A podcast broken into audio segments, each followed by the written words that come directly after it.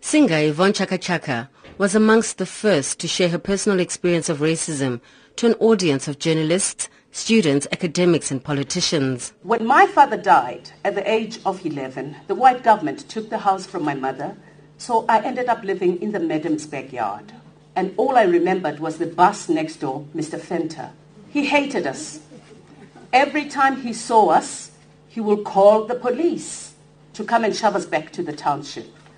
As a matter of fact, when I was 12, when the teacher asked me what did I want to be when I grew up, I said I wanted to be white. Because all I knew was white was good. Chaka Chaka's message was that of mutual respect and self-love in the fight to eradicate the racism that has plagued South Africa.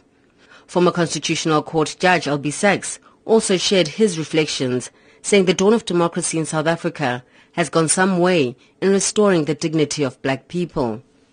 Doesn't matter who you are, doesn't matter what your background is, you are just one human being amongst other human beings, and we are, in that sense, all equal.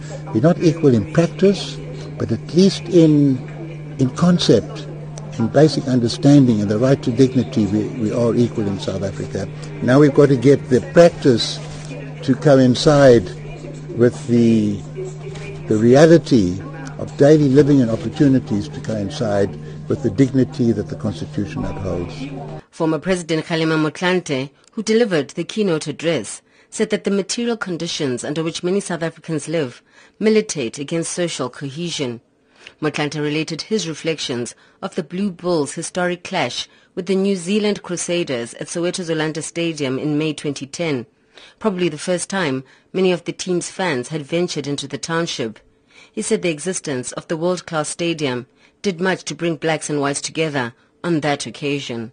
Even as we think of legislating against uh, racial slurs and so on, truth be told, we will not be able to rid ourselves of racial attitudes until we close the gap in terms of infrastructure backlog.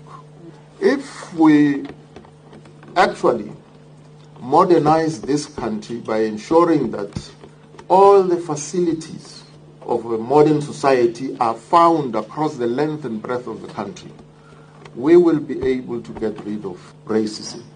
The conference continues tomorrow with journalists who were banned by the apartheid state on Black Wednesday, the 19th of October 1977, being recognized.